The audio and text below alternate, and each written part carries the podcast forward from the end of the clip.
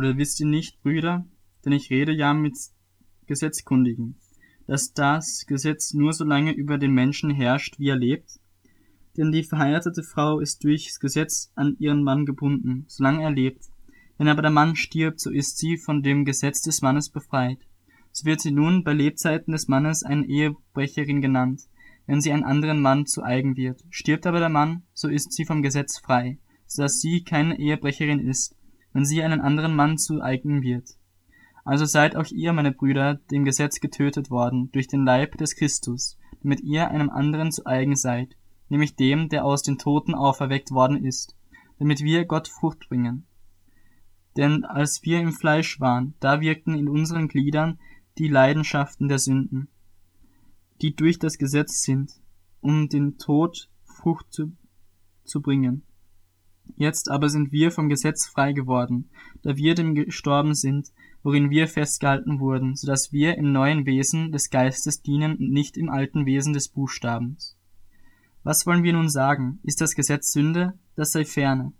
Aber ich hätte die Sünde nicht erkannt, außer durch das Gesetz, und von der Begierde hätte ich nichts gewusst, wenn das Gesetz nicht gesagt hätte, du sollst nicht begehren. Da nahm aber die Sünde einen Anlass durch das Gebot und bewirkte in mir jede Begierde, denn ohne das Gesetz ist die Sünde tot. Ich aber lebte, als ich noch ohne Gesetz war, als aber das Gebot kam, lebte die Sünde auf und ich starb. Und eben dieses Gebot, das zum Leben gegeben war, erwies sich für mich als todbringend. Denn die Sünde nahm einen Anlass durch das Gebot und verführte mich und tötete mich durch dasselbe. So ist nun das Gesetz heilig und das Gebot ist heilig, gerecht und gut. Hat nun das Gute mit mir den Tod gebracht? Das sei ferne, sondern die Sünde hat, damit sie als Sünde offenbar werde, durch das Gute meinen Tod bewirkt, damit die Sünde überaus sündig würde durch das Gebot. Denn wir wissen, dass das Gesetz geistlich ist. Ich aber bin fleischlich, unter die Sünde verkauft. Denn was ich vollbringe, billige ich nicht. Denn ich tue nicht, was ich will, sondern was ich hasse, das übe ich aus. Wenn ich aber das tue, was ich nicht will, so stimme ich dem Gesetz zu, dass es gut ist. Jetzt aber vollbringe ich, vollbringe nicht mehr ich dasselbe, sondern die Sünde, die in mir wohnt. Denn ich weiß, dass in mir, das heißt in meinem Fleisch nichts Gutes wohnt. Das Wollen ist zwar bei mir vorhanden, aber das Vollbringen des Guten gelingt mir nicht. Denn ich tue nicht das Gute, das ich will, sondern das Böse, das ich nicht will, das verübe ich. Wenn ich aber das tue, was ich nicht will, so vollbringe ich nicht mehr ich es, sondern die Sünde, die in mir wohnt. Ich finde also das Gesetz vor, wonach mir, der ich das Gute tun will, das Böse anhängt. Denn ich habe Lust an dem Gesetz Gottes, nach dem inneren Menschen. Ich sehe aber ein anderes Gesetz in meinen Gliedern, das gegen das Gesetz meiner Gesinnung streitet und mich gefangen nimmt unter das Gesetz der Sünde, das in meinen Gliedern ist. Ich elender Mensch, wer wird mich erlösen von diesem Todesleib? Ich danke Gott durch Jesus Christus, unseren Herrn. So diene ich selbst nun mit der Gesinnung dem Gesetz Gottes, mit dem Fleisch aber dem Gesetz der Sünde.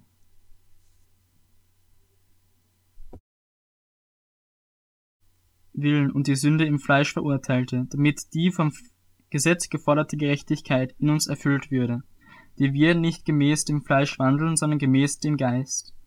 Denn diejenigen, die gemäß der Wesensart des Fleisches sind, trachten nach dem, was dem Fleisch entspricht. Diejenigen aber, die gemäß des, der Wesensart des Geistes sind, trachten nach dem, was dem Geist entspricht.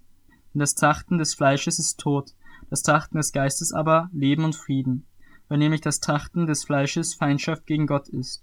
Es unterwirft sich dem Gesetz Gottes nicht und kann es auch nicht. Und die im Fleisch sind, können Gott nicht gefallen. Ihr aber seid nicht im Fleisch, sondern im Geist. Wenn wirklich Gottes Geist in euch wohnt, wer aber den Geist des Christus nicht hat, der ist nicht, nicht sein. Wer aber Christus in euch ist, so ist der Leib zwar tot, um der Sünden willen, der Geist aber ist Leben, um der Gerechtigkeit willen. Wenn aber der Geist dessen, der Jesus aus den Toten auferweckt hat, in euch wohnt, so wird derselbe, der Christus aus den Toten auferweckt hat, auch eure sterblichen Leiber lebendig machen, durch seinen Geist, der in euch wohnt. So sind wir also, ihr Brüder, dem Fleisch nicht verpflichtet, gemäß dem Fleisch zu leben. Denn wenn ihr gemäß dem Fleisch lebt, so müsst ihr sterben. Wenn ihr aber durch den Geist die Taten des Leibes tötet, so werdet ihr leben. Denn alle, die durch den Geist Gottes geleitet werden, die sind Söhne Gottes. Denn ihr habt nicht einen Geist der Knechtschaft empfangen, dass ihr euch wiederum fürchten müsstet, sondern ihr habt den Geist der Sohnschaft empfangen, indem wir rufen, aber Vater. Der Geist selbst gibt Zeugnis zusammen mit unserem Geist, dass wir Gottes Kinder sind. Wenn wir aber Kinder sind, so sind wir auch Erben, nämlich Erben Gottes und Miterben des Christus. Wenn wir wirklich mit ihm leiden, damit wir auch mit ihm verherrlicht werden. Denn ich bin überzeugt, dass die Leiden der jetzigen Zeit nicht ins Gewicht fallen gegenüber der Herrlichkeit, die an uns geoffenbart werden soll. Denn die gespannte Erwartung der Schöpfung sehnt die Offenbarung der Söhne Gottes herbei. Die Schöpfung ist nämlich der Vergänglichkeit unterworfen, nicht freiwillig, sondern durch den, der sie unterworfen hat, auf Hoffnung hin, dass auch die Schöpfung selbst befreit werden soll, von der Knechtschaft der Sterblichkeit zur Freiheit, der Herrlichkeit der Kinder Gottes. Denn wir wissen, dass die ganze Schöpfung mitseufzt und mit in Wehen liegt bis jetzt. Und nicht nur sie, sondern auch wir selbst, die wir die Erstlingsgabe des Geistes haben. Auch wir erwarten seufzend die Sohnesstellung, die Erlösung Leib, unseres Leibes. Denn auf Hoffnung hin sind wir errettet worden. Eine Hoffnung aber, die man sieht, ist keine Hoffnung. Denn warum hofft euch jemand auf das, was er sieht?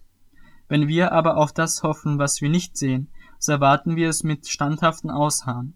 Ebenso kommt aber auch der Geist unseren Schwachheiten zu Hilfe. Denn wir wissen nicht, was wir beten sollen, wie es sich gebührt.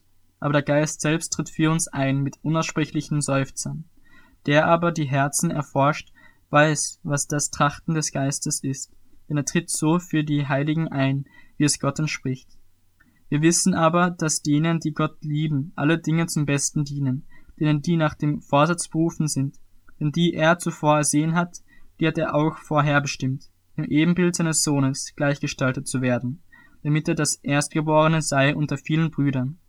Die er aber vorherbestimmt hat, die hat er auch berufen, die er aber berufen hat, die hat er auch gerechtfertigt, die er aber gerechtfertigt hat, die hat er auch verherrlicht. Was wollen wir nun hierzu sagen? Ist Gott für uns, wer kann gegen uns sein? Er, der sogar seinen eigenen Sohn nicht verschont hat, sondern ihn für uns alle dahingegeben hat. Wie sollte er uns mit ihm nicht auch allen schenken? Wer will gegen die Auserwählten Gottes Anklage erheben? Gott ist es doch, der rechtfertigt. Wer will verurteilen? Christus ist es doch, der gestorben ist, ja mehr noch, der auch auferweckt ist, der auch zur Rechten Gottes ist, der auch für uns eintritt. Wer will uns scheiden von der Liebe des Christus? Drangsal oder Angst oder Verfolgung oder Hunger oder Blöße oder Gefahr oder Schwert? Wie geschrieben steht, um deinetwillen werden wir getötet den ganzen Tag, wie Schlachtschafe sind wir geachtet. Aber in dem allem überwinden wir weit durch den, der uns liebt, geliebt hat. Denn ich bin gewiss, dass weder Tod noch Leben, weder Engel noch Fürstentümer noch Gewalten, weder Gegenwärtiges noch Zukünftiges, weder Hohes noch Tiefes, noch irgendein anderes Geschöpf uns zu scheiden vermag von der Liebe Gottes, die in Christus Jesus ist, unserem Herrn.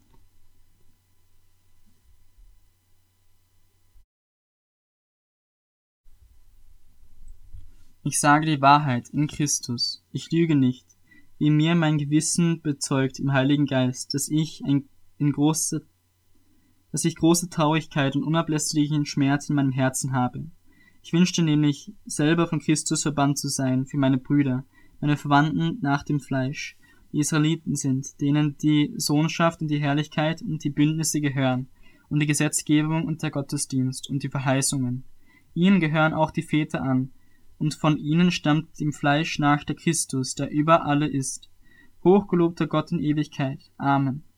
Nicht aber, dass das Wort Gottes nun hinfällig wäre, denn nicht alle, die von Israel abstammen, sind Israel. Auch sind nicht alle, weil sie Abrahams Same sind, Kinder, sondern in Isaac soll dir ein Same berufen werden. Das heißt, nicht die Kinder des Fleisches sind Kinder Gottes, sondern die Kinder der Verheißung werden als Same gerechnet denn das ist ein Wort der Verheißung. Um diese Zeit will ich kommen, und Sarah soll einen Sohn haben. Und nicht allein dies, sondern auch, als Rebekka von ein und demselben, von unserem Vater Isaac schwanger war, als die Kinder noch nicht geboren waren und weder Gottes noch, noch Gutes noch Böses getan hatte. damit der gemäß der Auserwählung gefasste Vorsatz Gottes bestehen bleibe. Nicht aufgrund von Werken, sondern aufgrund des Berufenden. Wurde zu ihr gesagt, die, Ältest, die Ältere wird dem Jüngeren dienen. Wer auch geschrieben, wie auch geschrieben steht, Jakob habe ich geliebt, Esau aber habe ich gehasst. Was wollen wir nun sagen? Ist etwa Ungerechtigkeit bei Gott? Das sei ferne. Denn zu Mose spricht er, wem ich gnädig bin, dem bin ich gnädig, und über wen ich mich erbarme, über den erbarme ich mich. So liegt es nun nicht an jemandes Wollen oder Laufen, sondern an Gottes Erbarmen. Denn die Schrift sagt zum Pharao, eben dazu hab ich dich aufstehen lassen, dass ich an dir meine Macht erweise, und dass mein Name verkündigt werde auf der ganzen Erde. So erbarmt er sich nun, über wen er will, und verstockt, wen er will. Nun wirst du mich fragen, warum tadelt er dann noch? Denn wer kann seinem Willen widerstehen? Ja, o oh Mensch, wer bist denn du, dass du mit Gott rechten willst?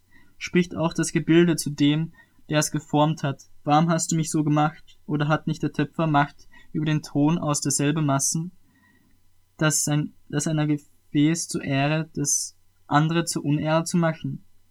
Wenn nun aber Gott, da er seinen Zorn erweisen und seine Macht offenbar machen wollte, mit großer Langmut die Gefäße des Zorns getragen hat, die zum Verderben zugerichtet sind, damit er auch den Reichtum seiner Herrlichkeit an den Gefäßen der Barmherzigkeit erzeige, die er zuvor zur Herrlichkeit bereitet hat.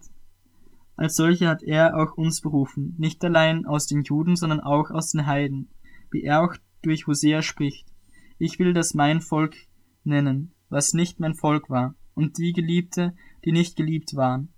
Und es soll geschehen an dem Ort, wo zu ihnen gesagt wurde, ihr seid nicht mein Volk, da sollen sie Söhne des lebendigen Gottes genannt werden. Jesaja aber ruft über Israel aus. Wenn die Zahl der Kinder Israels wäre, wie der Sand am Meer, so wird doch nur der Überrest gerettet werden. In eine abschließende und beschleunigte Abrechnung in Gerechtigkeit wird der Herr durchführen. Ja, eine summarische Abrechnung über das Land. Und wie Jesaja vorhergesagt hat, hätte der Herr der Herrscher uns nicht einen Samen übrig bleiben lassen, so wären wir wie Sodom geworden und Gomorra gleichgemacht. Was wollen wir nun sagen? Dass Heiden, die nicht nach Gerechtigkeit strebten, Gerechtigkeit erlangt haben, und zwar die Gerechtigkeit aus Glauben, dass aber Israel, das nach dem Gesetz der Gerechtigkeit strebte, das Gesetz der Gerechtigkeit nicht erreicht hat. Warum? weil es nicht aus Glauben geschah, sondern aus Werken des Gesetzes. Und sie haben sich gestoßen an dem Stein des Anstoßes, wie geschrieben steht. Siehe, ich lege in Zion einen Stein des Anstoßes und einen Felsen des Ärgernisses, und jeder, der an ihn glaubt, wird nicht zu Schanden werden.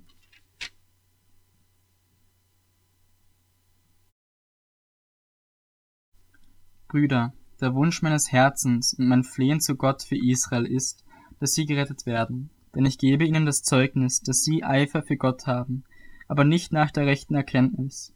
Denn weil sie der Gerechtigkeit Gottes nicht erkennen und ihre eigene Gerechtigkeit aufzurichten trachten, haben sie sich der Gerechtigkeit Gottes nicht unterworfen. Denn Christus ist das Ende des Gesetzes zur Gerechtigkeit für jeden, der glaubt. Mose beschreibt nämlich die Gerechtigkeit, die aus dem Gesetz kommt. So, der Mensch, der diese Dinge tut, wird durch sie leben. Aber die Gerechtigkeit aus Glauben redet so, Sprich nicht in deinem Herzen, wer wird in den Himmel hinaufsteigen, nämlich um Christus herabzuholen, oder wer wird in den Abgrund hinuntersteigen, nämlich um Christus von den Toten zu holen. Sondern was sagt sie? Das Wort ist dir nahe, in deinem Mund und in deinem Herzen. Dies ist das Wort des Glaubens, das wir verkündigen. Denn wenn du mit deinem Mund Jesus als den Herrn bekennst und in deinem Herzen glaubst, dass Gott ihn aus den Toten auferweckt hat, so wirst du gerettet. Denn mit dem Herzen glaubt man, um gerecht zu werden, und mit dem Mund bekennt man, um gerettet zu werden. Denn die Schrift spricht, jeder, der an ihn glaubt, wird nicht zu Schanden werden. Es ist ja kein Unterschied zwischen Juden und Griechen. Alle haben denselben Herrn, der reich ist für alle, die ihn anrufen. Denn jeder, der den Namen des Herrn anruft, wird gerettet werden. Wie sollen sie aber den anrufen, an den sie nicht geglaubt haben?